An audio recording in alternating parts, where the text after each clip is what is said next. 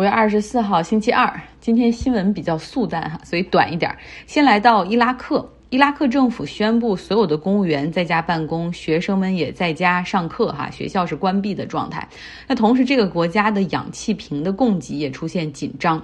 ，oxygen tanks。那你觉得是因为 COVID-19 的疫情吗？不是。而是因为沙尘暴 （sandstorm），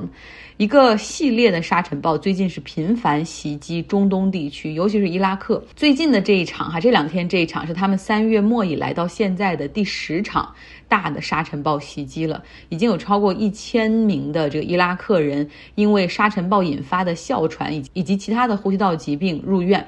沙尘暴在中东这些地区，实际上在春末夏初的时候是比较频发的，因为那个时候会有这种季节性的大风所导致。但是今年伊拉克基本上从三月末开始，每周都有严重的沙尘暴，这实属反常。那中东地区属于热带沙漠气候，降雨量比较小，再加上气候变化，今年的伊拉克的降雨量更是比往年更低。再加上这个过去十七年以来的这种绿地的丧失以及城市化的进程，沙漠化加剧哈。那除了伊拉克之外，这场沙尘暴还覆盖了叙利亚、伊拉克、沙特、科威特，好多地方都要求百姓最好是居家，不要外出。像科威特还有这个沙特的利雅得，他们的国际机场鉴于能见度很低，就取消了所有的往返航班。既然来到中东哈，那我们继续再往上说一说。来到伊朗，又有一名伊朗革命卫队的上校遭遇刺杀。事情发生在周日下午四点，两名枪手哈开着摩托车朝坐在自己车里的赛义德·科代伊开枪。当时车就停在他的家门口。科代伊是伊朗革命卫队圣城旅的一员，而这个圣城旅是专门负责伊朗革命卫队和海外的那些亲伊朗的武装，像哈马斯啊、真主党这些，然后跟他们去进行。互动的，包括提供武器或者制定大规模的作战计划等等。那之前大家还记得吗？二零二零年初被刺杀的伊朗革命卫队的上校索莱马尼，他就是曾经的这个圣城旅的负责人。但是他的不同是，他的刺杀是发生在伊朗境外，是在伊拉克的时候被刺杀，而这次科代伊上校被刺杀就发生在。伊朗的首都德黑兰，而且是他自己的家门口。伊朗总统莱西哈痛斥这是国际势力进行的有组织、有预谋的刺杀，他们将展开调查，并且发誓要血债血偿。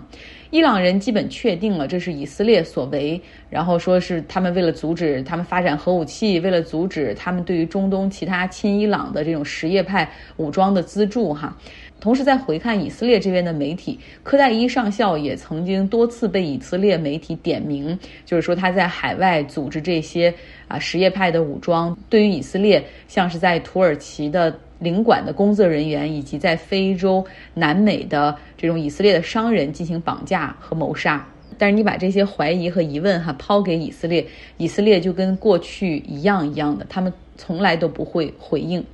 最后一条新闻很说了，今天节目很短哈。最后一条新闻说说正在亚洲进行访问的拜登，在和日本首相岸田文雄进行完会面之后，举行了记者招待会。有记者就问说，假如发生在俄罗斯和乌克兰之间的事儿发生在中国和台湾，那又怎么样呢？那美国会进行响应吗？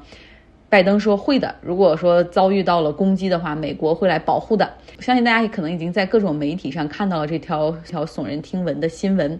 但是很快，美国的这个相当于是外交部 （State Department），然后就马上对媒体表示说，这样的措辞是总统的个人观点，并不代表美国的外交政策立场。然后甚至还有一些跟媒体更熟络的这种新闻官直接说，拜登脱稿脱得太离谱了。因为在每一次美国总统要有这种外交事务的这种新闻发布会或者是出访之前，他都会有。进行各种各样的那种 briefing 的会议，会有各个国家的这种政策顾问去给他去讲解，比如说美国在这个上面一项的政策是怎么样的，同时会给总统啊一页或者两页那种 bullet points，就是那些要点，到底你对朝鲜态度怎么样，对俄罗斯怎么样，对台湾又是怎么样？像对台湾，美国一直保持着战略性的模糊的措辞和立场啊，这是出于一个战略性的考虑，你不能伤害一个中国的承诺。啊，你也不想把这个最大的贸易伙伴的关系真的搞得太僵，嗯，不禁这一幕哈，不禁让我想起了几个月前，在拜登谈起俄罗斯总统普京的时候，那个时候俄罗斯已经入侵了乌克兰，然后拜登是说普京不能够再当俄罗斯总统了，美国必须行动。然后听起来就像美国好像马上要去发动或者资助一些活动去推翻普京一样，好像要去推翻一个国家的政权。那之后也是很快，美国外交部的人员还有美国的包括白宫的新闻发言官，他们都表示说。这不能代表美国政府的立场。然后还有这个共和党的议员直接批评拜登说，连这些 briefing points 你都不能够完整的表达，你真是太呃 embarrassing，太 reckless，太让我们丢脸了。那每一次出现这样的事情，你这时候就看哈，这个美国的这种外交部或者白宫，他们就要出来救火。这措辞基本上就是下面几种哈，稍微温和一点的，他们会说啊，总统表达的是他个人观点。然后如果比较离谱，他们会说总统并没有清楚的表达了他的个人观点啊，给你们造成了误会。然后可能还会再加一句，就是不管总统怎么表态，他的这些态度不会改变美国一贯的外交立场。